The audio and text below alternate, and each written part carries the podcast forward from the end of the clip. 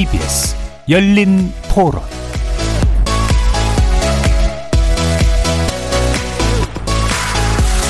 안녕하십니까. KBS 열린 토론 정준희입니다.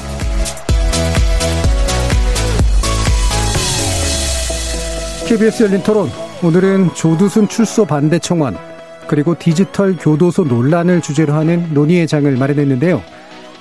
먼저 2008년 초등학생을 납치해 성폭행환죄로 징역 12년을 선고받은 조두순의 출소가 90여일 앞으로 다가오자 이를 막아달라는 국민청원이 이어지고 있습니다. 조두순이라는 키워드가 포함된 국민청원 및 제안은 2017년 8월에 첫 청원이 있은 이후로 무려 6,800여 개를 기록했는데요. 답변 요건이 20만 명 참여를 넘긴 경우만 해도 5개에 이릅니다.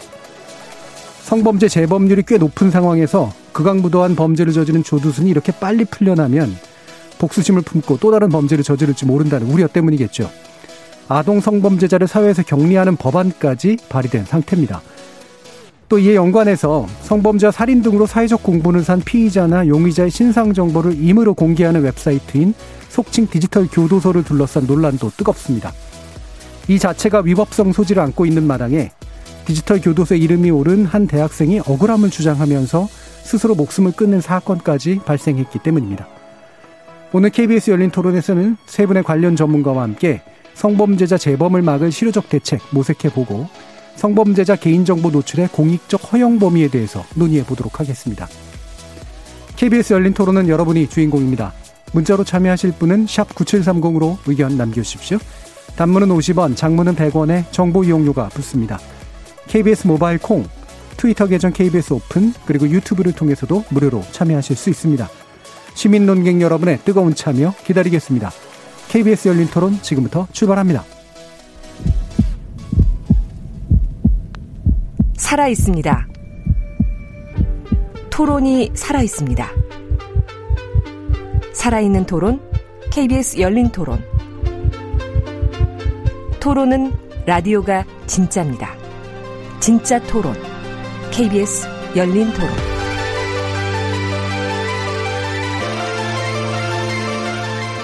오늘 함께 해주실 세 분의 전문가 소개하겠습니다. 윤정숙 한국형사정책연구원 연구위원 나오셨습니다.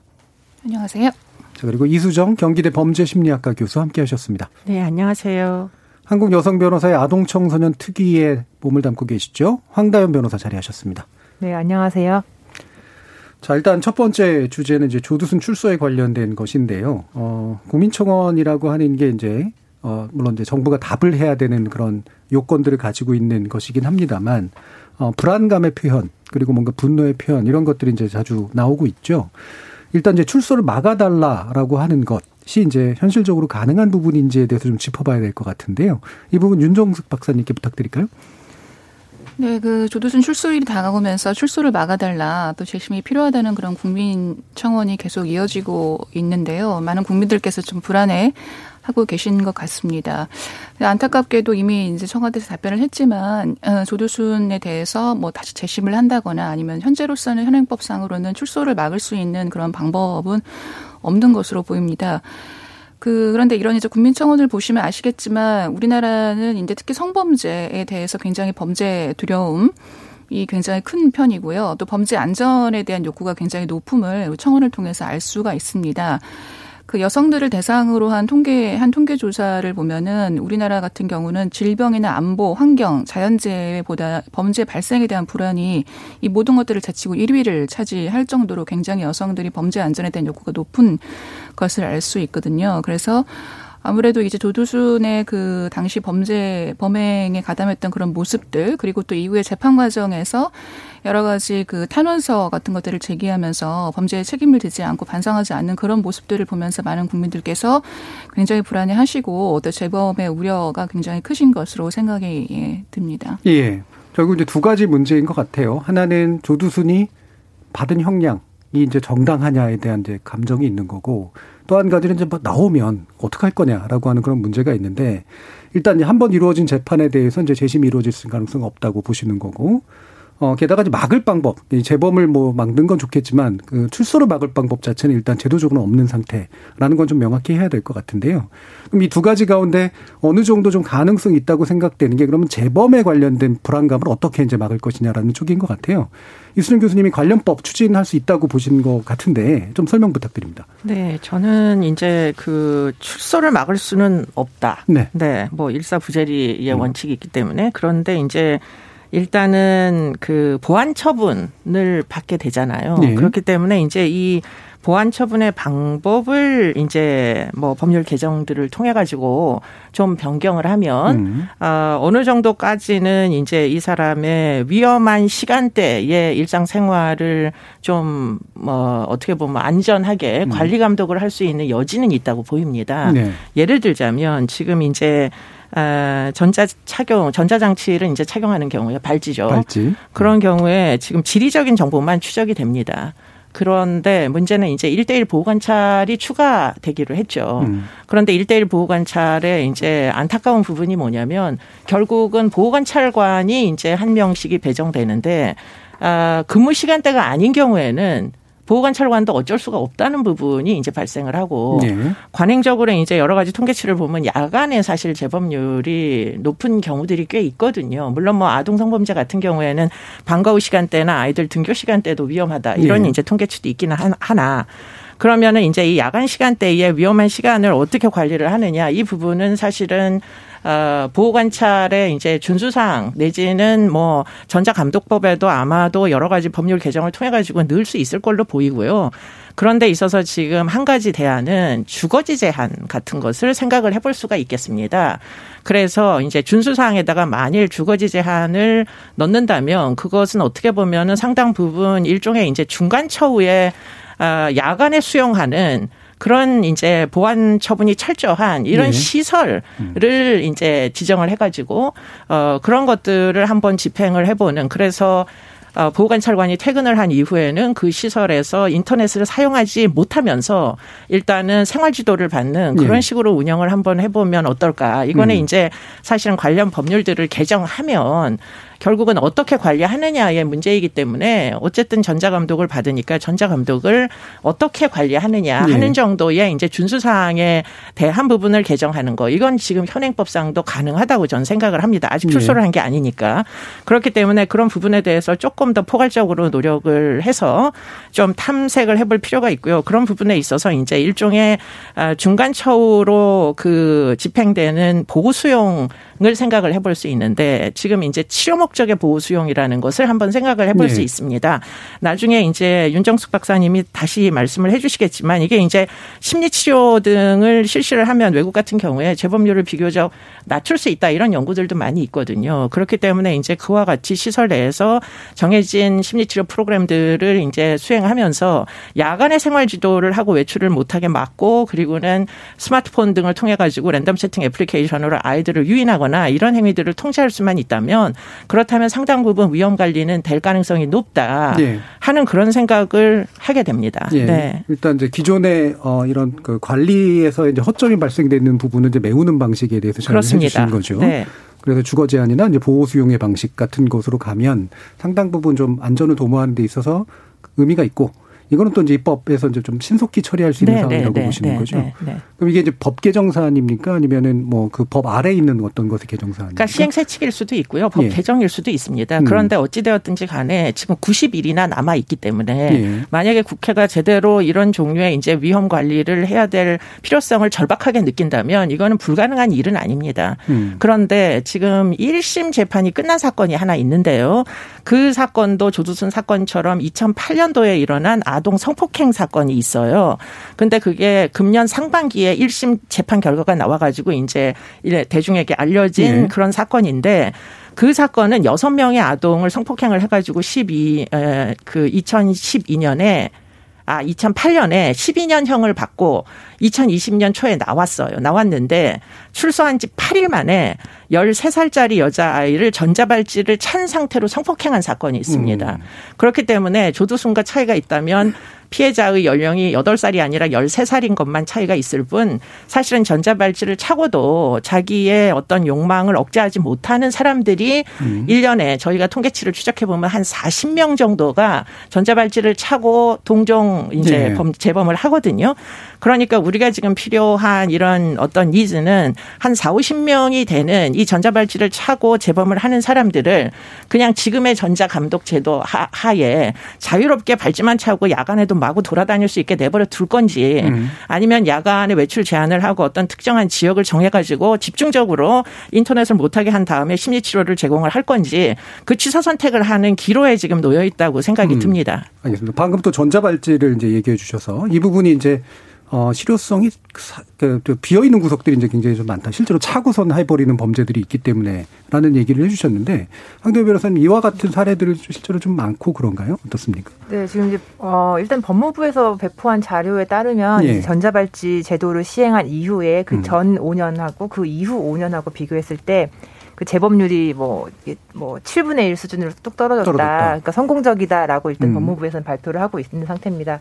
근데 이제 재범률이 뚝 떨어졌다고 하긴 하는데 전자발찌를 착용하는 이제 범죄 자체가 뭐 살인죄도 있고요, 강도죄도 있고 또 이런 성범죄 그런 제도가 있는데 그 살인이나 강도 같은 경우는 범죄율이 뚝 떨어져 재범률이 뚝 떨어진 게 이제 일단은 그 확률로 나와 있는데 성범죄 같은 경우는 이제 그만큼의 효과가 억제 효과가 많이 나타, 나타나지 않는다라는 음. 이제 그 분석 속에 또 다른 분석이 나와 있고요.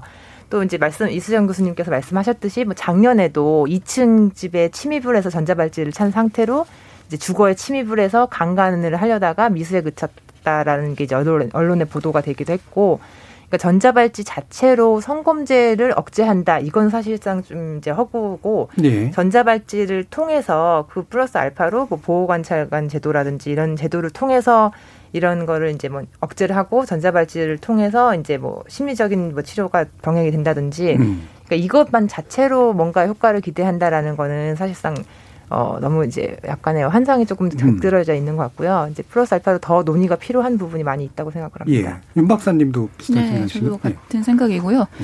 전자발찌만으로 사실상 그 재범을 억제하는 것은 뭐 다 아시다 말씀하셨다시피 굉장히 한계가 있고요.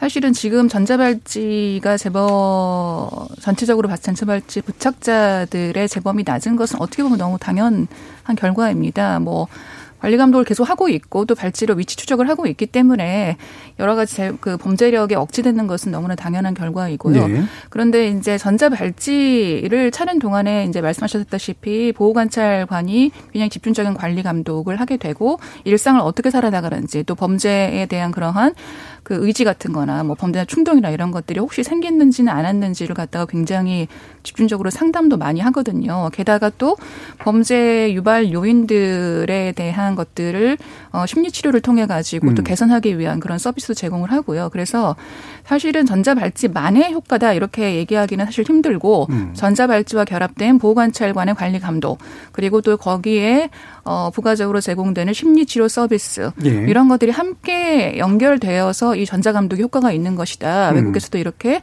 보고 있습니다. 여기에 사실은 외국 같은 경우는 거짓말 탐지기까지 동원을 해요. 그래서 예를 들면은 전자발찌 감독관은 약간 그 채찍의 역할을 하는 거죠. 그래서 음. 어, 혹시라도 이제 이 아동 예를 들어 성범죄자가 발찌를 차고 있는 동안에 감독관에게는 뭐 거기 아동이 출입하는 곳에 가지 않았다, 학교 그런 곳에 가지 않았다고 얘기를 하지만 거짓말 탐지 검사를 통해 가지고 사실 실질적으로 그곳을 갖다가 출입했던 것을 발견해내기도 네. 하거든요.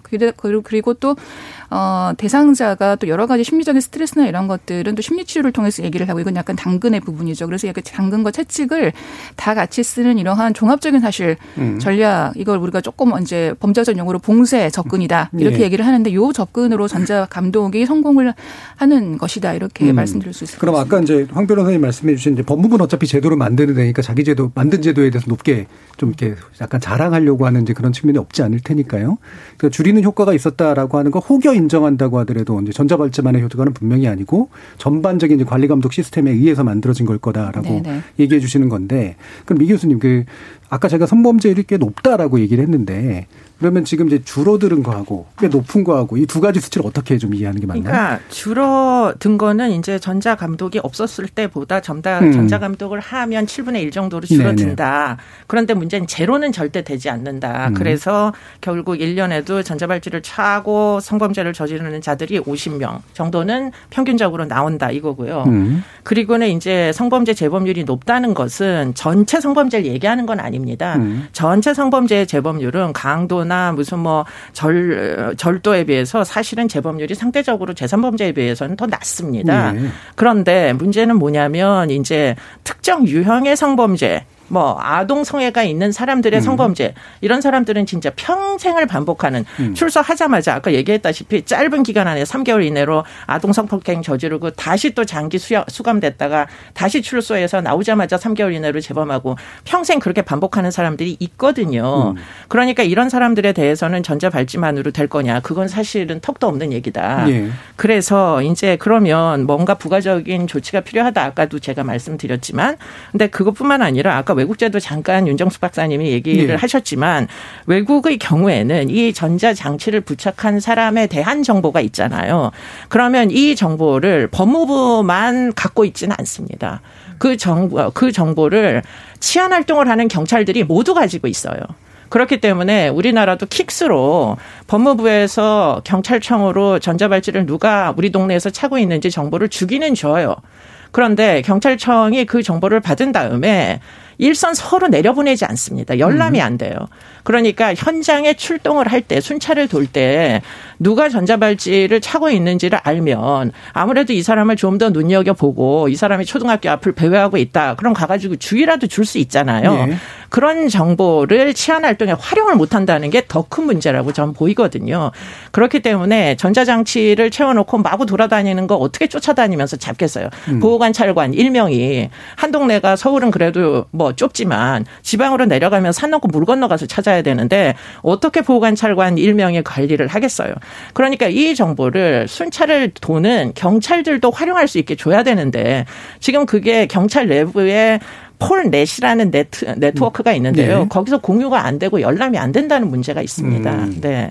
알겠습니다. 자, 그러면 일단은 어 성범죄에서 재범률이 높은 건 특정 유형, 특히나 이제 아동 성범죄라든가 그렇죠. 이런 부분에서 두드러지고 음. 따라서 그 부분에 대한 어떤 대책이 이제 필요한 측면들은 분명히 있는 것 같은데 말씀해 주신 것처럼 이, 교, 이 교수님께서 말씀 주신 것처럼 이게 이제 치안을 담당하는 경찰들이 일상적으로 이제 이 부분을 좀 염두에 두고 활용할 수 있는 상태가 아니라는 거. 그렇죠. 그럼 이 부분인데 황다현 변호사님 그 이게 성범죄자 인지 알려주잖아요. 저도 한번 그 저도 한 번이라니까 이상한데 그제 주변에 이제 이런 분이 있다라고 하는 걸 받았을 때 깜짝 놀라면서 받았던 그런 기억은 있는데 이것하고 어떤 식으로 좀 그 지금 운영이 되고 있는 건가요? 예, 지금 이제 말씀하신 부분이 이제 신상 정보 공개 제도를 말씀하신 예. 것 같은데 신상 정보 공개 제도라는 것은 이제 법무부에서 이제 그런 자료를 갖고 있는 걸 여가부 측에다 넘겨줘서 음. 이제 성범죄자 알림이라는 이런 사이트라든지 우편 통보를 통해서 이제 범죄자의 나이, 성명, 주소 그리고 실제 거주지 그리고 이제 뭐 신체 정보라든지 그리고 그 전에 어떤 범죄를 저질러서 이렇게 뭐 처벌을 받았는지 그리고 이제 재범 가능성을 고려해서 이제 그런 거를 이제 통보를 하는데요. 이제 법원이 이런 부분을 이제 결정을 하는데 피고인의 연령, 직업, 또 재범 위험성, 그리고 음. 범행 동기, 그리고 범행 방법, 뭐 이제 뭐 우발적이었다는지 아니 아니면은 뭐 이제 정말로 뭐 개인 특정인을 상대로 한 거였으면 사실 뭐 재범 가능성 같은 게 반영이 되겠죠. 이제 이런 그런 부분을 전부 다 고려를 해서 피고인이 얻는 불이익이 있어요. 이건 자기의 언론 이름이라든지 얼굴이 모두 다 공개가 될 버리는 부분이 있기 때문에 분명히 불이익이 있는데 그럼에도 불구하고 이제 이런 일반적인 뭐 이렇게 여성 아동 청소년이라든지 이런 가정들의 그러니까 이거를 고지함으로써 예방이라든지 피해자 보호 효과가 얼마나 있는지 이런 걸 음. 종합적으로 형량을 해서 이런 걸 그 공개 결정을 하면은 이제 그런 거를 공개 대상을 올리는데 그 3년 이하 징역 같은 경우는 5년이라든지 그리고 3년 초과된 징역은 10년까지 공개를 가능하고요. 이제 이런 부분에 대해서는 이제 법원에서 충분히 예. 판단을 해서 올리는 부분이 일단 법원이 판단한다. 그리고 네네. 모든 성범죄자에 관련해서 공개되는 건 아니다. 네, 그러니까 그렇죠? 예. 재범 위험성이라든지 이런 게 굉장히 예. 많이 고려가 되, 서 이제 공개가 되는 거죠. 음, 그리고 공개됐을 때 이제 네. 그 주변 어떤 주거지에게 이제 알리는 통고와 그 다음에 네. 찾아보면 찾아볼 수 있는 네. 정도 이렇게 돼 있는 거죠. 네. 성범죄 그 인터넷 사이트를 음. 통해서 이제 알림이를 이제 찾아보는데 어, 제가 이제 이거 과정을 통해서 사실 모든 사람들이 모든 이제 검색을 수시로 해보진 않잖아요. 음. 제가 이제 오늘 이제 나오면서 이거를 혹시 확인을 해봤는데 그 주소지를 이제 확인을 해서 내 주변에 우리 아이가 학교를 다니고 있는데 혼자서 학교를 걸어서 왔다 갔다 하는데 성범죄자가 혹시나 거주하나 아니면 이쪽에 거소가 있나 이런 거 궁금해서 찾아본다고 하더라도 그 주소지가 안 나오는 성범죄자들도 예. 인터넷에 많이 있어요. 그런 음. 경우에 이제 주소 불명이거나 해외라든지 뭐 이런 식으로 해서 이제 누락되는 부분이 어느 정도 있고 그래서 음. 이것도 100%라고 뭐볼 수는 없는 부분이 음. 있다라는 음. 부분이 지적이 되고 있습니다. 예, 일단 네. 범죄자에게 이제 개인적으로 불이익은 될 수 있으나 어쨌든 이게 범죄 예방 효과를 노리고 그러니까 생각하고 이제 한 일이긴 한데 이게 또 상당 부분 또 제한적인 측면들이 분명히 있네요. 음. 그러니까 아까 이 교수님이 지적하신 것처럼 치안을 담당하는 사람들이 이제 경찰들이 이런 활용할 수 없는 상태. 그다음에 알림이 제도가 있긴 있지만 이게 이제 사실은 불명인 경우에 예, 누락되어 있는 누락되어 있는 거라든가 이런 것들도 굉장히 많고 또 제한적으로 공개되는 측면이 있고 이래서 네 관련된 성범죄제에 대한 어떤 정보랄까 그다음에 이제 치안으로 활용하는 그런 수준이 좀 바뀌어야 된다라고 하는 이제 그런 생각들이 그럼 나올 수밖에 없을 것 같은데요. 어, 유 박사님은 이 부분에 대해서 어떻게 입장을 가지고 계시나요? 어, 저는 이제 이 성범죄자 신상 정보 공개 음. 고지 제도에 대해서는 굉장히 그 관심 있게 지금 몇 년 동안 지금 시행을 지켜보고 있는데요. 사실은 이제 이걸 먼저 시작했던 미국에서 사실 이 제도에 대해서 여러 가지 평가 연구들이 많이 나오고 있어요. 그런데 음. 결론적으로 말씀드리면 신상정보 공개 고지제도만으로 성범죄자의 재범을 억제할 수는 없다는 것이 지금 많은 연구자들의 예. 결과입니다. 사실 이 제도가 일단 지역 사회에 우리 주 우리 우리 사 우리 그 이웃에 뭐 성범죄자가 있다. 그라고 일단 고지를 함으로써 이제 전체적으로 봤을 때 그 지역사회 구성원들이 뭔가 좀 경각심을 갖고 음. 조금 더 어, 뭔가 이렇게 경계를 할 수 있는 뭐 그런 어, 부, 그런 기회는 제공을 해줄 수는 있겠지만 그 정말로 이것이 이제 재범 방지로 억제가 되기 위해서는 어떻게 보면은 그 이것을 통해 가지고 성범죄자가 범죄 자체를 기회를 억제를 해야 되는 거죠. 범죄 네. 의지를 갖다가 꺾어야 되는 거잖아요. 근데 연구들을 보면은 이 자체의 제도로 인해서 성범죄가 다시는 내가 이게 너무 스트레스풀하니까 다시는 내가 성범죄를 저지르지 않아야겠다. 범죄를 저지르지 않아야겠다. 이렇게 생각하지는 않는 것 같아요. 물론 이것 때문에 음. 스트레스를 받긴 해요. 많은 성범죄들이 출소 이후에 신상 정보가 10년, 20년 공개되는 거에 대해서 굉장히 스트레스를 받고는 있지만 그렇다고 해서 내가 가지고 있는 여러 가지의 어떤 그 범죄 유발 요인들을 굉장히 꺾어내고 성충동을 줄여서 범죄를 저지르지 않아야겠다는 생각까지 연결되지는 못하는 것 같거든요. 네. 그래서 이 제도가 좀 갖고 있는 한계가 있는데 그럼에도 불구하고 저는 이 제도가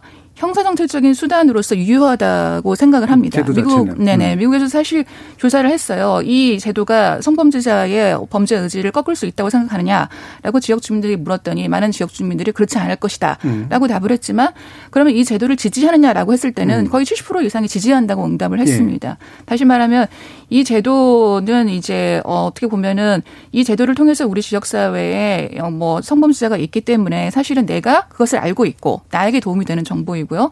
그다음에 그렇기 때문에 내가 뭔가 그 범죄 위험 장소를 뭐 거주지 인근이라든지 이런 곳을 가지 않는 그런 회피 행동을 한다거나 아니면 내가 어 우리 지역 사회 우리 사회에 범죄자가 있으니까 내가 뭔가 좀 우리 문단 속을 더 열심히 하고 네. 뭐 시건 장치를 점검한다든지 이런 범죄 예방 활동을 더 열심히 한다거나 이런 식으로 범죄 경각심을 사실은 어 일으키는 데는 상당히 도움이 되거든요. 그래서 예, 예. 어, 형사정치적인 수단으로서는 저는 어느 정도는, 어, 뭐, 효과성을 발휘하고 있다. 그렇지만 음. 재범 방지 효과로 반드시 교율되지는 않는다. 그렇게 음. 보고 있습니다. 그럼 적어도 이제 그 관련 그러니까 주변에 계신 분들이 경각심을 갖고 회피할 수 있고 알 권리로 충족하고 정도의 네네. 이제 의미는 네네. 분명히 있어서 그게 네. 형사정책적 어, 활용도는 있으나 본인에 대한 범죄자 본인에 대한 억제 효과는 확실히 입증되지 못했다라고 네네. 하는 건데요. 이수정 교수님도 비슷한 생각이신가요? 저는 일단은 그 신상공개제도의 그 효력 에 대해서 저는 굉장히 좀 그 부정적이고요. 예.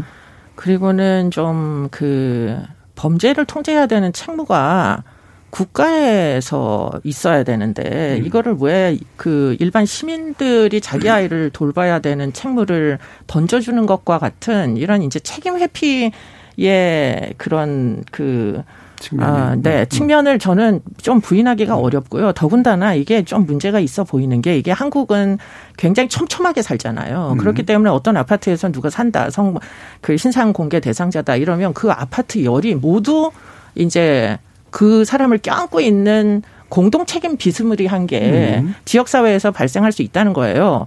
더군다나 같이 사는 가족은 공개가 되잖아요. 네. 그러니까 이게 개인이 책임을 져야 되는데 형사 책임이라는 게 함께 사는 동거인이나 아니면 함께 뭐 같은 열에 사는 아파트 이웃들이나 이렇게까지 이제 되는 부분을 우리가 그러면 어, 강구할 수 있느냐. 전 그거는 절대 그렇다고 생각하지 않거든요. 음. 그러니까 경찰이 이와 같은 신상 공개나 전자발찌 정보를 어 일선서에서 또는 지구대에서 아주 그 치안 활동에 잘 자유롭게 활용할 수 있게 해준다라는 음. 측면하고 이거를 일반인들에게 공개해가지고 그야말로 막연한 공포심만 유발하는 이런 정책으로 계속 유지해야 될 거냐 이 부분 저는 후자는 별로 좋은 방안이라고 그리고는 음. 이제 재범률이 도대체 얼마나 떨어지는지 아무도 몰라요 이 제도는 음. 아까 전자발찌 같은 경우에 아까 7분의 1이라고 얘기하셨잖아요 통계치가 있습니다. 그런데 신생공개제도는 대체 몇 퍼센트나 떨어지는지 아무도 알 수 없는 제도의 객건이와 심지어는 동거를 하던 자녀가 자살했던 사건도 있어요. 네. 이 이제 음. 그 제도의 경우에는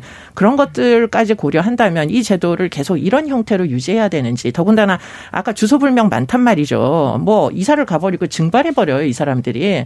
그러면은 결국 제자리에 사는 법을 지킨 사람들만 공개되고 법을 진짜 안 지키는 사람들은 공개가 안 된다는 얘기잖아요. 예. 그럼 그 형평성에서는 네. 어떻게 이제 보장을 할 겁니까? 그래서 여하튼 이 신상 공개 제도는 굉장히 총체적으로 좀 재고가 필요하다. 음. 전 개인적으로는 그렇게 생각합니다. 예. 황달 네. 변호사님 비슷하시나요? 네, 그 이 부분에 대해서도 이제 이미 그 헌법재판소에서도 관련된 내용으로 논점이 돼서 판단을 받아본 적이 있었는데요. 음. 2000년도에 처음 시행되고 2001년도에 이제 신상 공개가 이제 대상이 된 분이 이제 위헌법률 심판을 이제 정을 해서 당시 헌법재판소에서 이거 위헌법률 심판을 했었는데 음. 헌법재판소 재판관이 아홉 명이에요. 근데 아홉 명 중에서 이 부분에 대해서 절반이 넘는 다섯 명이 위헌이라는 의견을 냈었습니다. 음. 당시에 이제 위헌 의견 내셨던 분들의 이제 얘기가 이제 신상 공개 제도라는 게 공개 대상자를 범죄 퇴치 수단으로 취급을 한다.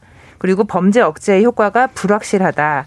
그리고 이런 상태에서 공개 대상자의 인격권을 과도하게 침해한다라는 부분에 있어서 이제 이게 위헌이다라는 이제 의견을 냈었고요. 그 이후에 2005년에도 국가인권위원회가 주소, 사진 등의 자세한 신상 공개는 성폭력 범죄자의 사생활을 지나치게 노출해서 재사회화를 가로막고 인권 침해 문제 등 논란의 소지가 많다라고 해서 반대 의견을 냈었던 적이 예, 예. 있었습니다. 그러니까 이게 범죄자가 출소하고 다시 사회 복귀하면은 일단은 이분들도 사회화를 다시 이제 재사회화를 해야 돼 해야지 다시 이제 사회에서 적응을 하고 살 수가 있는데 만약에 이제 이름하고 얼굴하고 이런 게 모두 다 공개를 돼 버리면은 재취업한 곳에서도 음. 다시 이제 견디지를 못하고 다시 나와야 되는 음. 상황이 있고 그럼 재취업이 어려울 경우에는 다시 또 극단적인 상황으로 처할 수 있는 위험이 있기 때문에 그런 범죄자의 경우에 재사회화도 사실 굉장히 중요한 이슈거든요. 이제 그런 부분에 있어서 그 인권위원회하고 이제 그 이제 헌재에서도 이제 이 부분에 대해서 지적을 했던 음. 부분이 있었습니다. 저는 그 대목에서 네. 약간 저는 좀 입장이 다른데요. 뭐 인권 침해가 무지하게 그 당사자를 위해서는 괴로울 겁니다. 이렇게 되면 제사회화에 어려움이 발생하고 이웃들 사이에서 다 쉬쉬하면서 막 배관시하는 이런 이제 그 피해들이 발생할 거잖아요. 그런데 문제는 어, 그런 종류의 이제 어떤 인권 침해에도 불구하고 지금 이 신상 공개나 전자발 착용의 이 정보는 저는 사실은 일반인들에게 공개할 게 아니라 음. 치안 활동을 하는 경찰들에게는 네. 아주 널리 활용할 수 있게 허용해야 된다. 왜냐? 이분들의 인권 침해를 걱정할 게 아니라 이 사람들에 의해서 피해를 당한 피해자의 인권을 또는 잠재적 피해자들의 인권 침해를 생각한다면 지금 인권위원회가 그때마다 지금 이 사람들의 인권만을 가지고 계속 논쟁하는 건 정말 정말 잘못된 음. 입장이다. 저는 그렇게 생각해요. 알겠습니다. 네. 자, 두 분의 이제 그러면 의견을 들어보면 뭐 이제 완전히 합치하는 의견은 아니긴 하겠습니다만 인권 문제에 대해서 고민, 그다음에 재범 방지 실효성 문제에 대한 고민들은 필요한데 어 그래서 외려 그러니까 치안을 담당하시는 분들이 확실한 정보를 갖고 관리 책임을 가질 수 있도록 하는 정도에서는 문제 의미가 있을 수 있다라는 그런 정도로 정리가 좀 되는 것 같거든요. 어, 윤종수 의원이 아까 형사 정책상으로 의미가 있다라고 보신 부분하고 네. 그럼 결합해서 네네. 지금 정도의 것은 어떻게 생각하세요? 네, 저도 뭐 그 일단은 경찰에서 그 신상 정보에 등록된 그 범죄자들의 정보를 활용해서 예를 들어 사건이 발생했을 때 굉장히 음. 빨리 검거할 수 있다든지 이런 식으로 해서 유용하게 쓰일 수 있는 부분은 외국에서도 상당히 많이 인정이 되고 있는 부분이고요. 그 부분에 대한 유용성은 뭐 거의 합치되는 분위기입니다. 음. 아까 우리 변호사님께서 이제 헌법재판소의 그 위헌 판단에 대해서 말씀해 주셨는데 사실 그때 헌재에서 얘기를 한 게 지금 형식으로 그 선고형에 따라서 기간을 설정하지 말고 진짜 그 성범죄 이주자 중에서 지역 고지가 필요한 만큼 위험한 사람, 음. 재범을 다시 저지를 만한 사람들한테 선별적으로 고지할 수 있게 제도를 한번 개편을 해봐라라고 얘기를 했고요.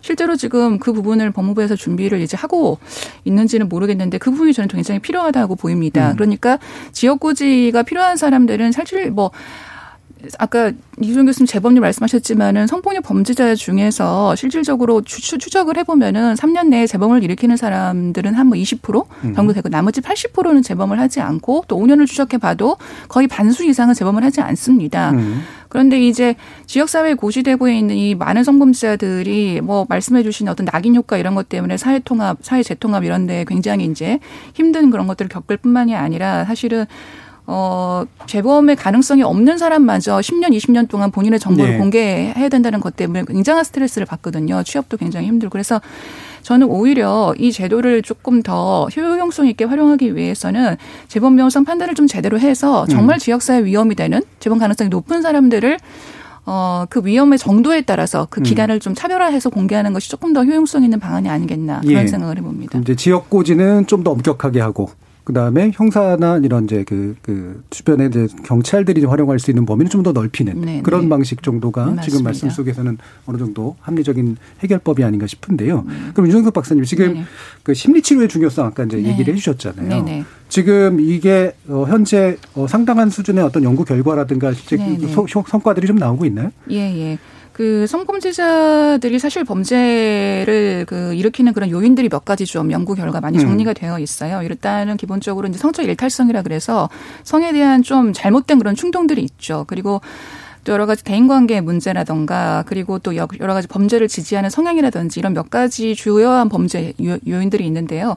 이러한 요인들을 이제 개개인별로 파악을 해서 그 개인별로 위험성에 맞게 치료를 하는 게 심리치료입니다. 지금 현재 서구의 연구 결과를 보면은 심리 치료를 받은 사람들은 그렇지 않은 사람들에 비해서 재범률이 한 30%에서 40% 정도 감소하는 것으로 나오고 있거든요. 이거는 음. 뭐 단일 연구 결과 하나를 지금 얘기하고 있는 게 아니라 연구 결과들 몇십 개를 메타 분석해서 사실은 종합해서 음. 그 보고하고 있는 그런 결과들입니다. 그래서 3, 40% 정도 어떠한 그 하나의 어떤 수단이 형사노치적 수단이 30에서 40% 정도의 재범을 감소한다는 건 결코 우리가 무시할 수 없는 그런 예. 수치고 어, 의미 있는 수출이기 때문에 그래서 이제 우리나라에서도 지금 현재 2015년부터 그 교정본부의 심리치료과에서 재범 위험성에 따라서 집단을 분류를 해서 저희 연구는 조금 저강도로 심리치료를 하고 고위험군 같은 경우는 가장 긴 시간에 가장 전문가가 개입을 네. 해서 심리치료를 하는 이런 형식으로 강도를 다르게 심리치료를 진행을 하고 있고요.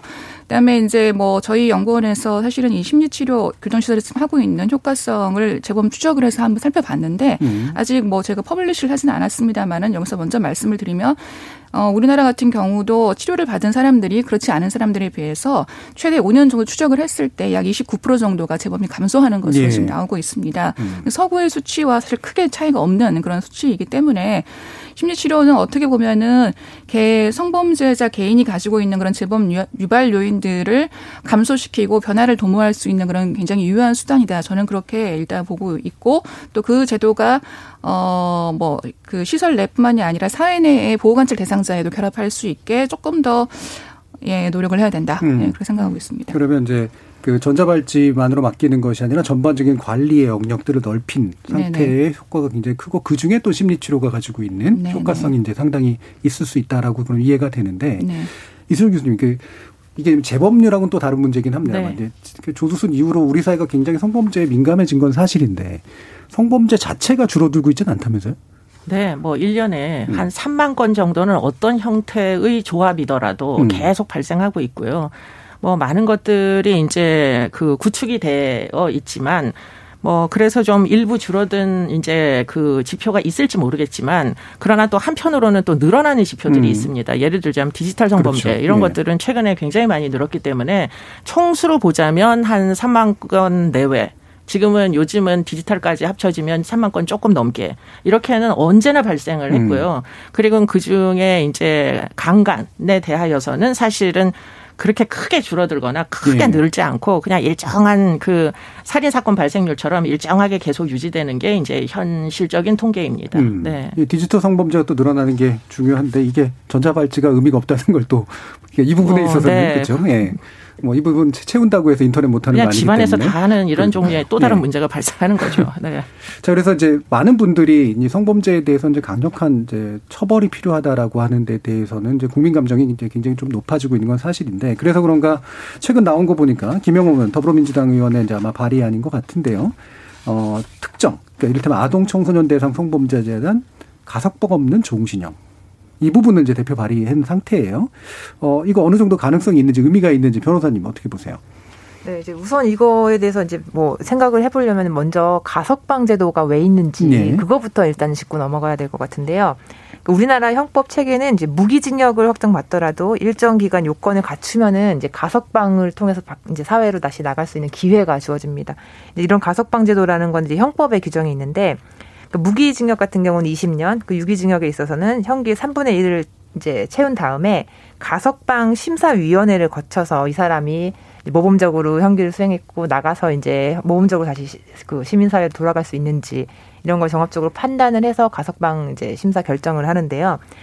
네, 보통은 이제 실제로는 가석방자를 보면은 한 형기 80% 정도는 채운 사람들이 네. 지금 나오고 있다고 합니다. 그렇기 때문에 좀 더 이제 원래 예상 예정했던 것보다는 좀 더 엄격하게 이제 이게 시행이 되고 있다라고는 하는 이제 분석이 있고요.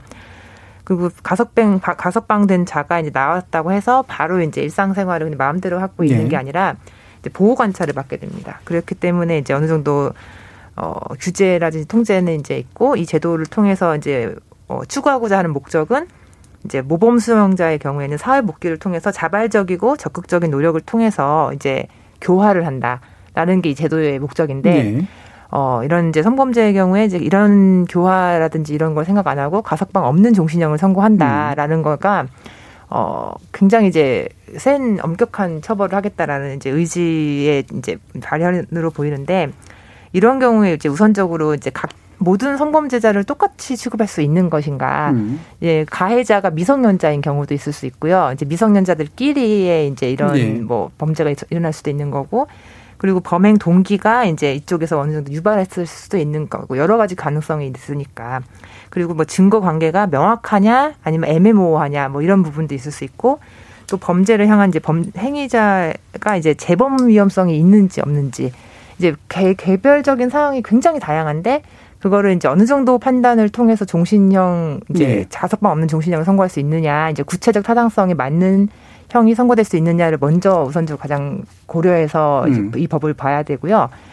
두 번째로 이제 그런 것도 다 이제 뭐 판단이 가능하다라고 한 전제에서 그러면 이런 형량을 선고하는 게 법 체계적으로도 전 타당하냐? 예. 그 살인죄를 저질렀을 때도 이제 그렇죠. 무기징역이라든지 뭐 이런 걸 했을 때도 가석방이 가능한데 성범죄자의 경우에는 그럼 가석방 없는 것이 타당하냐라는 음. 이제 법체계 균형 관점에서도 이거를 같이 봐야 됩니다. 예. 그렇기 때문에 이거를 뭐 단순히 이제 법감정이라든지 뭐 이제 국민의 이제 여론에 휩쓸려서 이거를 딱 이제 뭐 입법을 했을 때는 또다시 반대 여론도 생길 수밖에 없고 그렇기 예. 때문에 사회적으로 충분한 합의가 이루어진 이후에 이게 좀더 신중하게 입법이 되어야 될 필요성이 있지 않느냐라는 예. 부분이 조심스럽게 여러 가지 말씀 네. 주셨지만 기본적으로 보면 법 체계상으로 좀 좀 다른, 과한 형량이 좀 될 수 있는 그런 측면. 네, 다른, 다른 범죄와 하고 균형을 갖춰야 된다고 생각합니다. 예. 네. 그리고 이제 이 부분에 대해서 판단을 내릴 때 가석방제도가 원래 존재했던 의미에 대해서 생각해 보면 과연 이 범죄에 대해서 이런 종신형 제도를 도입하는 것이 맞는가에 대해서도 한번 생각해 볼 필요가 있다. 두 가지 정도로 이제 다소간 이제 유보적인 입장 또 부정적인 입장에 대해서도 약간 얘기해 주셨는데 다른 두 분 의견도 한번 간단히 들어보고 일부 한번 정리해 보죠. 윤정수 박사님은 어떠세요? 네, 일단 그 13세 미만 미성년자 대상 성폭력 범죄자에 대한 중신형 선고에 대해서는 이제 아마 아까 이수정 교수님이 처음에 그 모두의 말씀을 하셨지만 모든 성범죄자가 다 재범을 하는 것도 아니고 네. 분명히 성범죄자 중에서는 굉장히 상습적인 재범을 하는 그 분들이 있거든요. 그 사람들이 뭐 전체 성범죄 중에 몇 프로인지 정확히 알 수는 없지만 분명히 존재합니다. 아마 이 법안은 최고위험군 성범죄자를 겨냥을 하고 있는 것 같아요. 네. 그런데 13세 미만 미성년자 대상이다라고 이제 말씀을 하신 거는 요 그 초등학교 연령의 아이들에게 성폭력 범죄를 저지르는 거는 도저히 이건 허용할 수 없는 정말 그런 행위이기 때문에 이렇게 한 것 같은데 뭐 위, 최고 위, 위험군 최고 위험군 성범죄자라고 우리가 얘기를 하면 반드시 13세 미만일 필요는 없고요. 사실 성인 여성을 대상으로 범죄를 저지르는 사람도 상습범이고 누범 같은 경우는 네. 엄청나게 위험하고 재범 가능성이 높은데요. 저는 만약에 이게 뭐 말씀하셨듯이 변호사님 말씀하셨듯이 굉장히 신중하게 또 입법화가 돼야겠지만 이 법을 만약에 집행한다고 했을 때는 과연 이 최고위험군 성범죄자를 스크리닝하는 게 저는 음. 쉽지가 않을 거다 그런 생각을 합니다.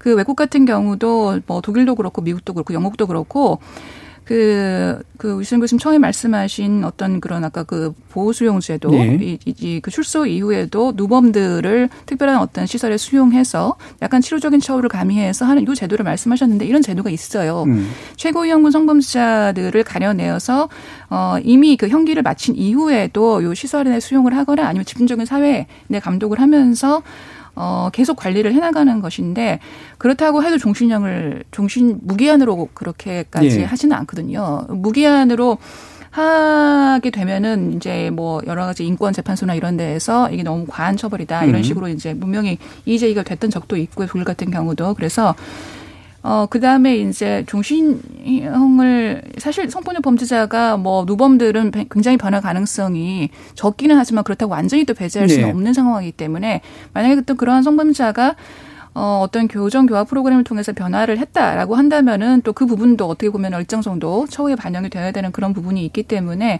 이 부분에 대해서는 일단 스크리닝 매우 어려울 것이고 네. 실행을 한다면 그리고 실행 단계에서 뭔가 이 범죄자를 주기적으로 평가해서 어 계속 그 구금을 연장할 것인가 이런 거에 대한 어떤 그런 제도는 분명히 마련이 돼야 될 것이다 이렇게 예. 보여집니다. 이게 이제 아마 이런 강한 처벌을 내는 건 처벌적 요소도 있고 재범 방지 요소도 있고 뭐 경고 요소, 뭐 범죄 잠재적 범죄에 대한 이런 것도 있을 텐데 그런 세 가지 측면에서 이제 아직도 좀 눈여겨봐야 될 것들이 되게 좀 많은 측면을 많이 지적해 주신 것 같아요. 이수정 교수님 말씀까지 들어볼까 요?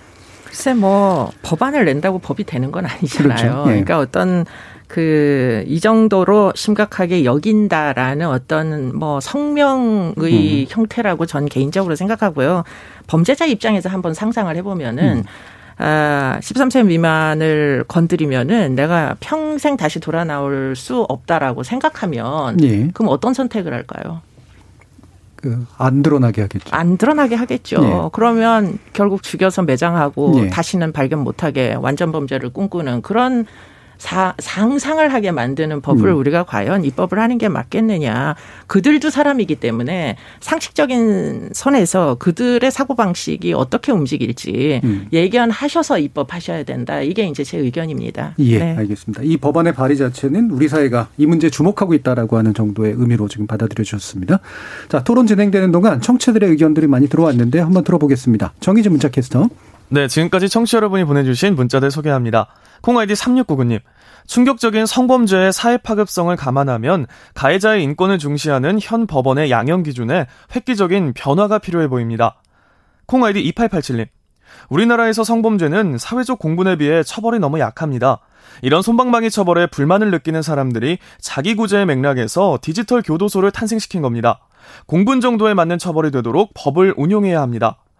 이 밖에도 유튜브 청취자 SJ1님, 원인님 등 많은 분들께서 전자발찌보다 형량을 높여서 영원히 사회에서 격리시켜야 합니다. 어린이 성범죄에 대해선 무기징역 정도 선고해야 하지 않나요? 고작 12년이라니 이해가 안 됩니다. 피해자는 만 8세였습니다. 라면서 아동 성범죄, 성범죄자에 대한 강력한 처벌을 호소하는 의견 주셨고요. 유튜브 청취자 빈터님, 아동 성범죄자들이 출소 이후에 섬에 모여 살도록 하는 미국의 사례를 보도를 통해 본 적이 있습니다. 우리나라도 무인도 등에 적용할 수 있지 않나요? 너무 비인권적인 조치인가요? 라는 질문 주셨습니다. 4289님, 몇 년째 전문가들은 성범죄 처벌 관련해서 법제도가 강화돼야 한다고 목소리를 내고 있고 국민들도 거의 비슷한 생각을 하고 있는데 왜 법은 안 바뀌는 건가요? 누가 반대하는 겁니까? 판사들인가요? 국회의원들은 일을 제대로 안 하는 건가요? 답답합니다. 콩아이디 7417님, 2831님, 유튜브 청취자 이창섭님 등 많은 분들께서 아동 성범죄자의 재범을 막을 수 없다면 전자발찌만 채우지 말고 화학적, 물리적 거세 방안도 고려해 주셨으면 합니다. 라는 의견 주셨습니다. 네, KBS 열린 토론. 이 시간은 영상으로도 생중계하고 있습니다. 유튜브에 들어가셔서 KBS 일라디오 또는 KBS 열린 토론을 검색하시면 지금 바로 토론하는 모습 보실 수 있습니다. 방송을 듣고 계신 여러분이 시민 농객입니다. 계속해서 청취자 여러분들의 날카로운 시선과 의견 보내주세요. 지금까지 문자캐스터 정희진이었습니다. 토론이 세상을 바꿀 수는 없습니다. 하지만 토론 없이 바꿀 수 있는 세상은 어디에도 없습니다.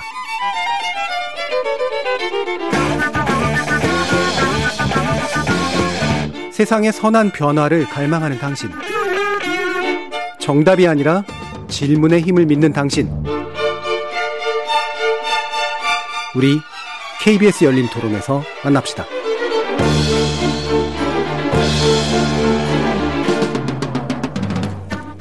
KBS 열린 토론 오늘은 조두순 출소 반대 그리고 디지털 교도소 위법 논란 어떻게 봐야 할까라는 주제로 한국 여성 변호사의 아동 청소년 특위 황다연 변호사, 이수정 경기대 범죄심리학과 교수, 윤정숙 한국형사정책연구원 연구위원 이렇게 세 분과 함께하고 있습니다.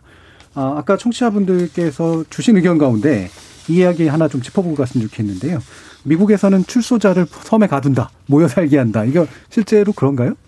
그게 아까 제가 예. 얘기했던 시빌 커미트먼트 그 보호 수용입니다. 음. 그런데 이제 보호 수용을 하는 장소를 음, 장소. 이제 사회적으로 이렇게 격리 시설을 음. 선택을 하다 보니까 뭐 뉴욕 같은 경우에도 이제 섬에다가 예. 실제로 병원을 지어 가지고 병원에서 아주 잘 인간적인 대접을 받으면서 다만 아이들이 있는 세상으로는 나오시지 마시라. 음. 이렇게 해서 이제 부정기적으로 입원을 시키는 그런 이제 제도가 있을 수가 있고요. 예. 근데 이제 문제는 그렇게 이제 보호 수용 이야기를 하면 우리가 무엇을 상기하느냐 사회보호법 청송 감호소를 이제 그렇죠. 네. 떠올립니다. 그렇기 때문에 이제 이것이 너무나 인권 침해였기 때문에 노무현 정부 시절에 제일 먼저 이제 인권 회복의 정책으로서 사실 사회보호법 폐지했던 거잖아요. 그런데 이제 보호 수용제를 얘기하면 그 폐지했던 보, 그 청송 감호소를 그러면 다시 부활시키자는 얘기냐 이렇게들 이제 반박을 하시는 분들이 계시는데 지금 이제 우리가 얘기를 했던 그 보호 수용 사용이라는 것은 아까도 이야기한 대로 굉장히 중간 처우적인 예, 예. 그런 이제 처분을 얘기를 하는 겁니다. 그러니까 야간에만 좀 관리 감독을 해 주셨으면 좋겠다는 거예요. 음. 왜냐하면은 야간에 랜덤 채팅 애플리케이션으로 아이들 집으로 얼마든지 불러들일 수 있는 게 네. 현실인데 그러면 그 야간에 무슨 짓을 하는지 GPS만으로 어떻게 합니까? 자기 집에서 벌리는 일들인데. 그러니까 이제 이렇게 하는 건 내버려 둬선 절대 안 되고 음. 그렇기 때문에 이제 생활 관리를 해야 될 필요성이 있기 때문에 지금 중간 처우 형태의 보호 한 반쯤 보호 수용인 거죠. 예. 그런 제도를 좀 운영을 해 주십사 부탁을 드리는 겁니다. 음. 네. 예, 아까 언급을 해 주셨길래 문득 떠오른 이미지가 로빈슨 크루소 이미지여가지고 설마 그럴까 뭐 예, 근데 그런 건 아니고 이제 병원 시설이라든가 이런 형식으로 해가지고 네, 일종의 네. 수용을 한 보호 수용을 하는 이제 그런 형태였다라는 말씀이셨네요. 자 그러면 디지털 교도소 문제로 넘어가야 되는데 자 이게 이제 사적 어, 일종의 처벌이라고 이제 볼 수가 있는 그런 형태인데 아까 저 청취자분들도 언급해 주신 것처럼 이렇게 뭔가 이렇게 기존의 우리 법령이 이런 범죄를 저지른 자에 대해서 제대로 처벌하지 않고 네, 범죄를 잠재적 범죄가 범죄로 연결되는 걸 예방하지도 못한다라는 데 대한 감정이 굉장히 많으신 것 같아요. 이것도 이제 그런 표현인 것 같은데 결국은 이 사이트에서 이제 신상 공개하는 게 또 아까 이게 정보 그 정보를 고지하는 거하고도 되게 다른 시스템이잖아요. 이 부분에 대해서 어떤 의견을 가지고 계신지 세 분 간단히 먼저 좀 듣고 한번 해보죠. 먼저 윤정숙 박사님 의견 들어볼까요? 네, 그 디지털 교도소라는 것은 제가 봤을 때는 이제 우리 국민이 기대하는 처벌과 음. 실제 어, 처벌 사이의 간극으로 인한 일반 시민들의 분노 표출이다. 저는 예. 이렇게 보여집니다. 특히 이제 성범죄자 같은 경우는 굉장히 혐오의 대상이 되는 경우가 많고요. 뭐 이건 외국도 마찬가지입니다. 음. 그래서 어, 이런 디지털 교도소가 아마 등장을 했던 것 같은데 어, 뭐 이런 경우는 사실 우리나라만 있는 건 아니고요. 미국에서도 사실은 이제 연구를 해보면은 뭐 그 데이터베이스 같은 것들을 막 뒤져가지고 네. 성범죄자들을 일반 시민들에게 공개하는 뭐 신상 정보를 공개하는 그런 이제 사이트들이 있었는데 그 사이트들을 연구를 해보면은 전체 공개된 사람 중에서 한 7% 정도는 진범이 아닌 다른 사람을 음. 공개하는 그런 경우가 나타나고 있고 3%는 심지어 무고한 일반 시민을 공개해버리는 그런 이제 예. 부작용들이 도출이 된 그런 경우가 있거든요. 미국에서도. 그래서, 어, 저는 이제 심정적으로는 이 정말 기대하는 처벌과 실제 처벌 사의 간극으로 인한 우리 시민들의 분노, 가 디지털 교도소로 어떤 교도소에 대한 지지로 예. 나타났던 것들을 뭐 심정적으로 충분히 이해합니다만은 이것이 갖고 있는 사실 부작용도 만만치가 않기 때문에 이 부분에 대해서 좀 신중해야 된다 예. 생각하고 있습니다. 황대현 변호사님.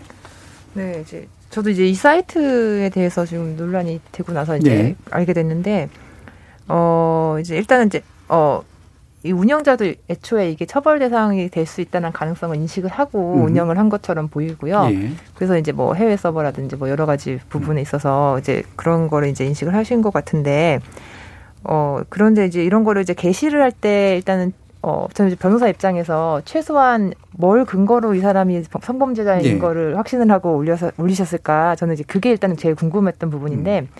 뭐 판결문이 있는 것도 아니고 판결문이 있다고 하면 이제 판결문을 이제 제3자는 볼 수가 없으니까 알지 못하는 상황에서 이 사람이 이제 실제로 그런 행위를 했는지 안 했는지 부분이 예. 사실 알지 못하는 상태에서 올리는 거는 사실 이게 허위 사실일 가능성이 굉장히 높은 부분이 있어서 음. 이제 그 부분에 있어서는 이제 어 이제 어 아까 말씀하셨듯이 심정적으로는 이제 왜 이런 사이트가 생겼는지는 이제 알겠는데 그 부분에 대해서는 법리적으로 굉장히 네. 위험한 네. 부분이 아닌가라는 생각을 하고 있습니다. 네. 변호사로 당연히 그렇게 생각하실 수밖에 없을 네. 것 같아요. 네. 일단 범죄 확정된 사람도 아니고 혹여 이제 범죄로 확정된 분이라고 하더라도 우리가 제3자가 흔히 알 수 없는 그런 정보들일 수밖에 없는데 네. 그래서 이게 공개가 과연 실제로 얼마나 진실에 근거해 있을까라는 이제 궁금증을 가질 수밖에 없는 거죠. 이수정 교수님. 글쎄 저는 일단은 사적 복수 국가의 형벌권이 있는데 이렇게 나서 가지고 모든 사람이 모든 사람에게 복수하기 시작하면은 이 사회는 예. 아주 엉망진창이 될 거라는 생각을 갖고요.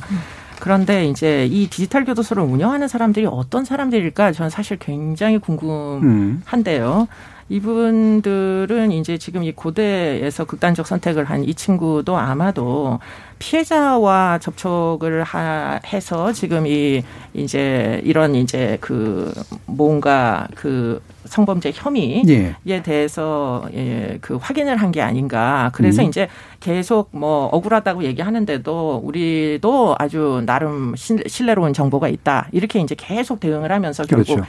명단에서 삭제를 안 해줬었거든요. 음. 그러고 보면은 이분들도 상당 부분 불법적인 그 온라인상에서 불법적인 행위를 해오던 사람 아닌가 이런 생각도 한편으로는 의심이 들 정도로 이분들이 선택한 방법 예컨대 러시아에 해외에 VPN을 네. 설정해 가지고 마치 텔레그램에서 조주빈이 디지털 성범죄를 저지르던 것과 같은 그런 형태의 수법을 활용을 하면서 피해자들이 뭐 보통 디지털 성범죄의 피해자들은 삭제해 주세요 하고 삭제 요청을 많이 하는데 문제는 삭제를 요청한 그 업체들도 다 불법 어, 그 업체들이 많다는 겁니다. 예. 그렇게 해서 이제 그런 식으로 접근이 온라인상에서 가능한 적이 있었던 사람이 어느 날 변신을 해서 이런 종류의 이제 공공의 이익을 목적으로 한다라고 하면서 이거를 이제 개설을 해가지고 음. 많은 사람들이 이제 끌어들이는 게 결국은 목적이 아니었을까.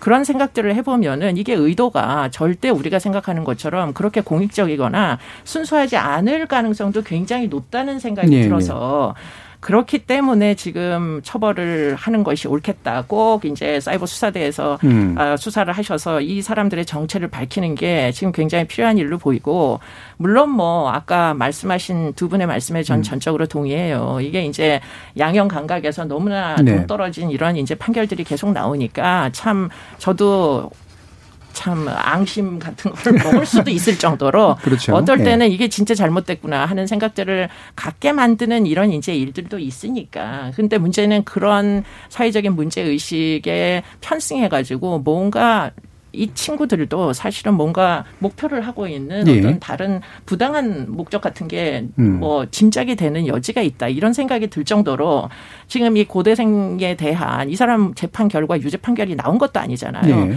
이 사람을 상대로 한 어떤 activity를 보면은 어, 방어 논리라는 게 사실 굉장히 취약하기 짝이 없고 이런 음. 식으로 하면 이게 범죄자가 아니고 누가 범죄자인가 하는 것을 어, 상상할 정도로 굉장히 음. 그 결이 좋지가 않다 이런 생각이 많이 듭니다. 예, 네. 이 양형감 양형에 대한 국민 감정을 고려한 측면들로 이해가 가는 이 자체는 이해가 갈 수 있는 요소가 있는데 이분들의 이제 행동 양식을 보면 제가 보기에도 이순 교수님 말씀하신 것처럼 약간 영향력 대한 어떤 강력한 욕망 이런 게 좀 있지 않은가라는 그런 심증도 좀 드는 측면들은 있습니다.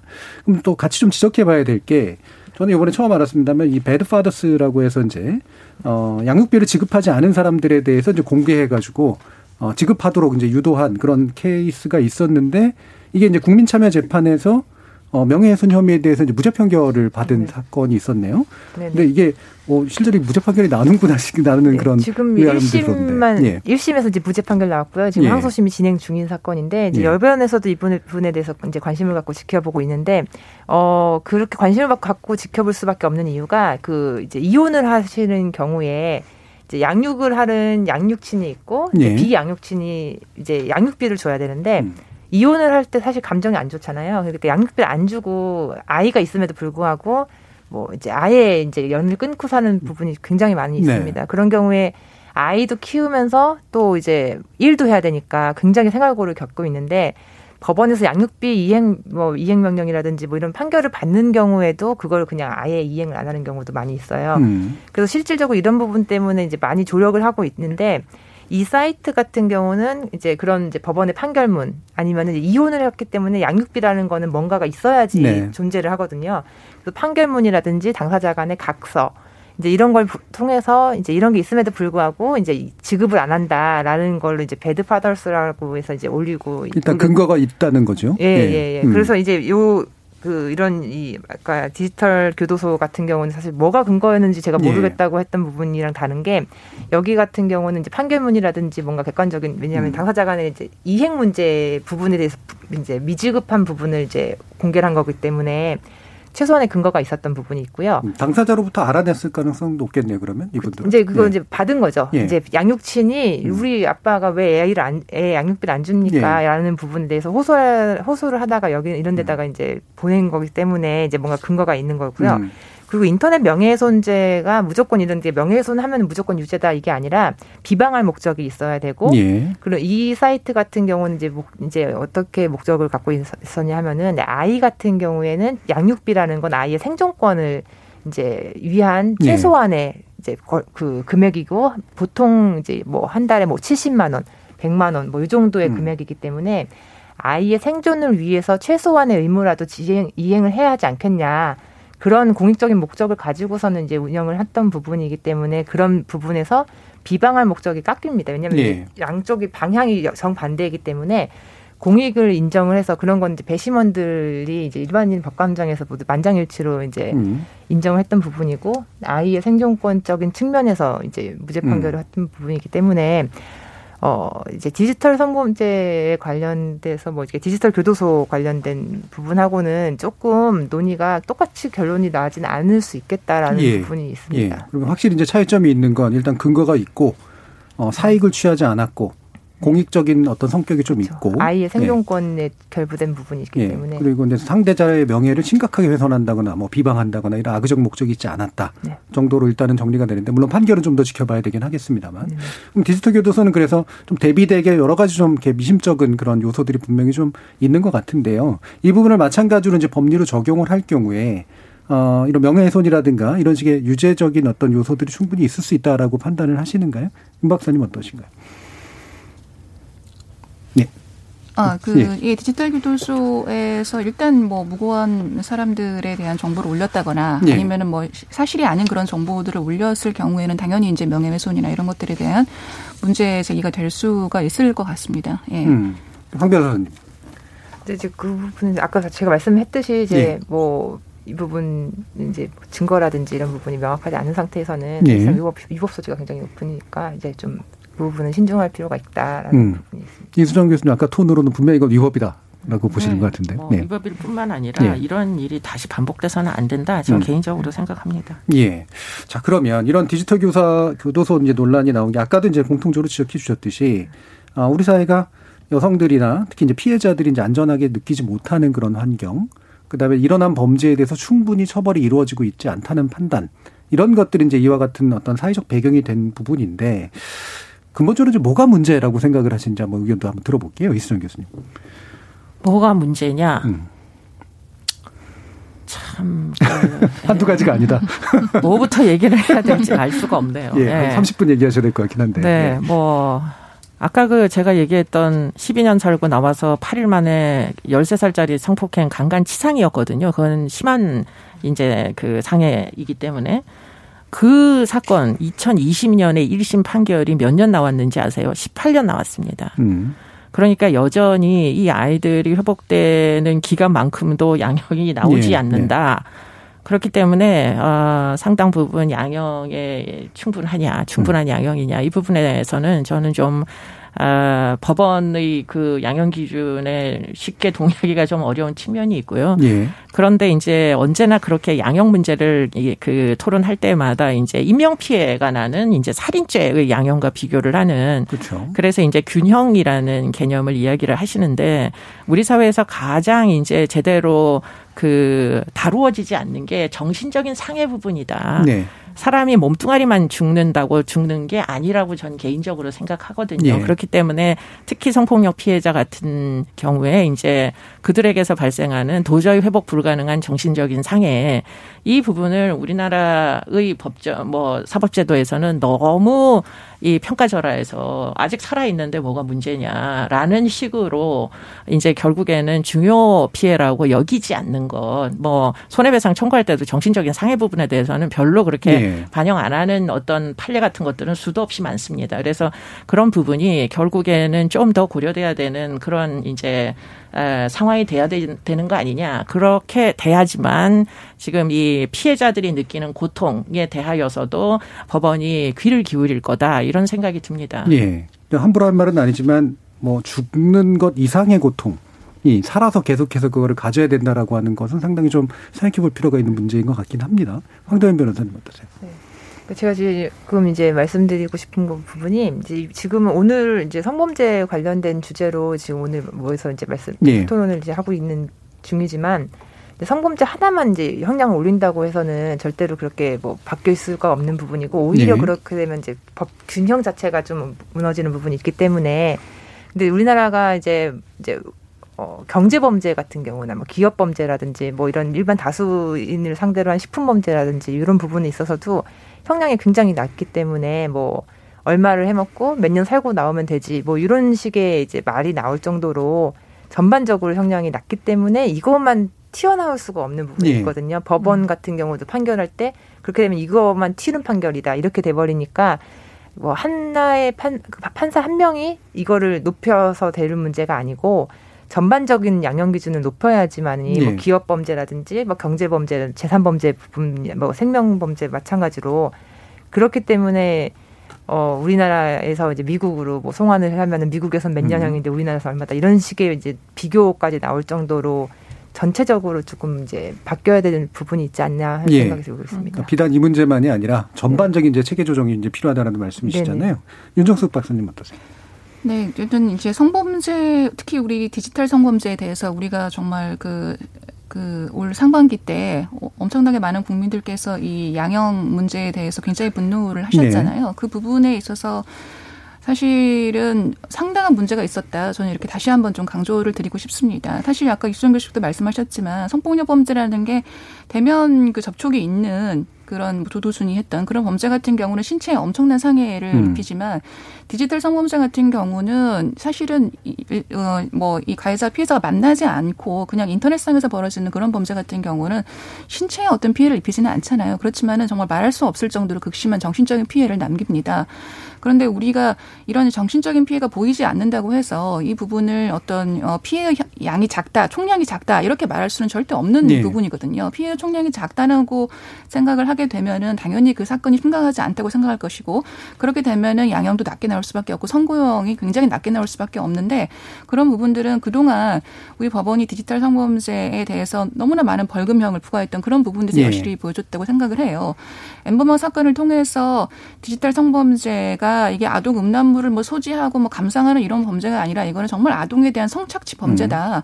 그다음에 또 여성들에 대해서 무슨 몰카 촬영 이런 말을 절대 쓰지 말고 이거는 불법 성착취물 예. 제작 배포 범죄다. 이런 식으로 어떤 법의 그 규제의 규율의 목적을 좀 분명히 했던 것은 상당히 좀 선고가 있었다고 생각을 하고 이거는 분명히 정신적인 피해를 상당히 동반하는 아동에 대한 성착취고 여성에 대한 성착취이기 때문에 이 부분을 조금 우리 그 법정형이나 아니면 선고형 이런 데에서 좀 강하게 어, 피해의 총량을 훨씬 그, 예. 그 뭔가 법률가들이 생각하시는 것보다 훨씬 더 크게 다뤄질 필요가 있다. 저는 그렇게 생각하기 때문에 저는 국민의 법감정을 좀 지지해드리고 싶습니다. 예. 네. 이렇게 이제 기존의 우리 법 체계는 이제 물리적 피해 위주의 어떤 처벌 시스템이다 보니까 네네. 이런 점점 더 강조될 수밖에 없는 이런 정치적 피해에 대해서 제대로 된 양형들이 이제 필요하고 또 법 체계도 바뀔 필요가 있다라는 네. 그런 의견이신 것 같아요. 또 이제 그런 것 같습니다. 이게 이런 디지털 교도소 논란 같은 사적 처벌이나 사적 복수의 문제가 나서는 건 이 성 관련 범죄들이 어 실제로 이제 드러나지 않거나 처벌 이전에 이제 범죄로 확정되기 이전에도 뭔가 이렇게 제대로 어 형사적으로 다루어지기가 되게 어려운 그런 여러 가지 특수성들 때문에 이런 식으로 그냥 공개해서라도 사적으로 처벌하고 싶다라는 네. 그런 아마 욕망들도 상당히 있는 것 같은데요. 그래서 이런 문제까지 좀 고려하셔서 지금 이제 마무리 발언 시간이 됐는데 어 과연 이제 이런 조두순 문제 그리고 디지털 교도소 문제 이걸 통해서 우리가 어, 많은 국민들이나 또는 정책 담당자들이 어떤 부분에 주목해 주길 바라시는지 좀 강조하시는 말씀 있으시면 들어보겠습니다. 이수정 교수님부터 들을까요?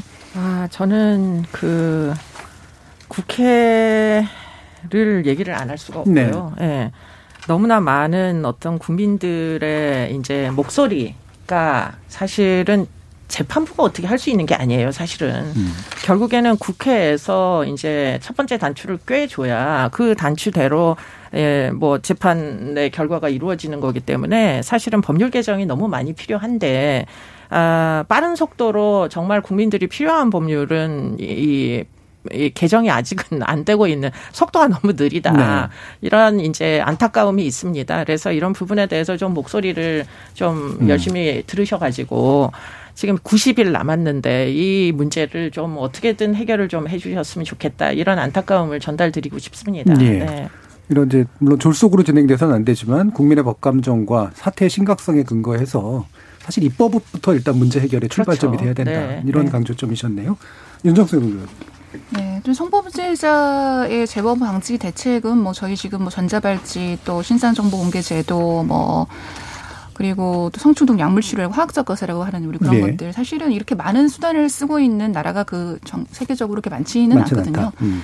근데 우리나라는 사실 성범죄자가 전체적으로 봤을 때 그렇게 많지는 않아요 숫자가. 음. 그럼에도 불구하고 국민의 범죄 두려움이 굉장히 높은 편입니다. 그래서 굉장히 많은 형사정책적 수단을 쓰고 있는 나라 중에 하나거든요. 그런데 이제 사실 이게 우리가 그 범죄학에 보면은 어 crime control theater라 그래가지고 범죄 통제 극장이라는 게 있는데 네. 사실은 이게 이 제도가 재범 방지 효과가 있냐 없냐는 어떠한 그런 실증적인 근거는 분명하지 않지만 이거를 통해서 어떤 국민의 불안을 잠재우는 그런 한 극장 효과는 있는 거죠. 우리 드라마를 음, 보면서 음, 네네 음. 실질적인 대립 만족을 하듯이. 음. 그런 효과가 있는데 이제는 좀 그런 단계에서 우리가 좀 벗어나야 되지 않냐. 예. 그래서 어떤 형사정치적 수준이 조금 더 자체로서는 전자발찌 자체로는 안전하지 않지만 전자발찌가 예를 들면 심리치료나 아니면 보호관찰관의 적극적인 개입이나 뭐 그렇게 하기 위해서는 당연히 인력 굉장히 전문화돼야 되죠. 이런 것도 같이 결합되었을 때는 효과를 발휘할 수 있듯이 음. 뭔가 조금 더 어떤 사법 당국과 그리고 지역 사회와 그리고 또 어떤 뭐 성폭력 상담소나 이런 네. 형사적인 어떤 기관들이 협력해서 뭔가 그 수단을 조금 더 효율성을 증진하는 방향으로 음. 나아가줘야 되지 않냐 음. 그런 생각이 듭니다. 그러니까 극장을 통해서 보여주는 것도 중요하지만 네네. 네. 실제로 정교함, 그다음 그렇죠. 협력 이런 부분이 훨씬 더 중요한 때가 됐다는 네네. 말씀이시네요. 황대현 변호사님. 네, 이거를 제가 아까 앞에 단계에서 이제 이걸 말씀을 드려야 되는데 못해서 제일 예. 중요한 얘기 같은데 음. 그 실질적으로 전자발찌 착용하는 사람이 지금 현재 3천 명이 넘었다고 그 성범죄자 중에서 전자발찌 착용자가 3천 명이 넘었다고 하는데 보호 관찰관 제도는 뭐 제가 언론에서 본 바에 의하면 뭐 190 몇 명 뭐 이런 식의 아직 아직은 굉장히 적은 상태가 되고 있다고 하고요. 또 이 보호관찰관 한 명이 뭐 16명 정도를 이제 감시를 하고 있다고 합니다. 근데 음. 미국 같은 경우는 보호관찰관 한 명이 9명 정도를 감시하고 있다고 하고요. 이런 식으로 했, 는데 만약 저, 그 조두순 출소라든지 이런 부분에 있어서 뭐 1대1 전담을 마커 한다 뭐 이런 식의 이제 제도적으로 뭐 하겠다라고 하는데 1대1로 하려면 지금 주 52시간 근무제에서 한 명이 52시간 주로 근무할 수 네. 있는데 네. 그 나머지 시간 다 커버하려면은 보호관찰관이 한 명당 4명이 필요합니다. 그러니까 보호, 그 성범죄자 한 명을 전담 마커 하려면은 보호관찰관 4명이 필요하니까 보호관찰관을 지금 지금 청년 실업도 많이 높, 그 위험 문제가 되는데 보호 관찰관을 예. 좀 많이 확충을 해서 알겠습니다. 제도적 보완이 좀 필요하지 않을까 음. 생각을 예. 하고 있습니다. 거기까지 듣겠습니다. 어, 오늘 토론 함께 해 주신 윤정수 연구위원, 이수정 교수, 황다윤 변호사님 세 분 모두 수고하셨습니다. 감사합니다. 네, 고맙습니다. 저는 내일 저녁 7시 20분에 다시 찾아뵙겠습니다. 지금까지 KBS 열린 토론 정준이었습니다.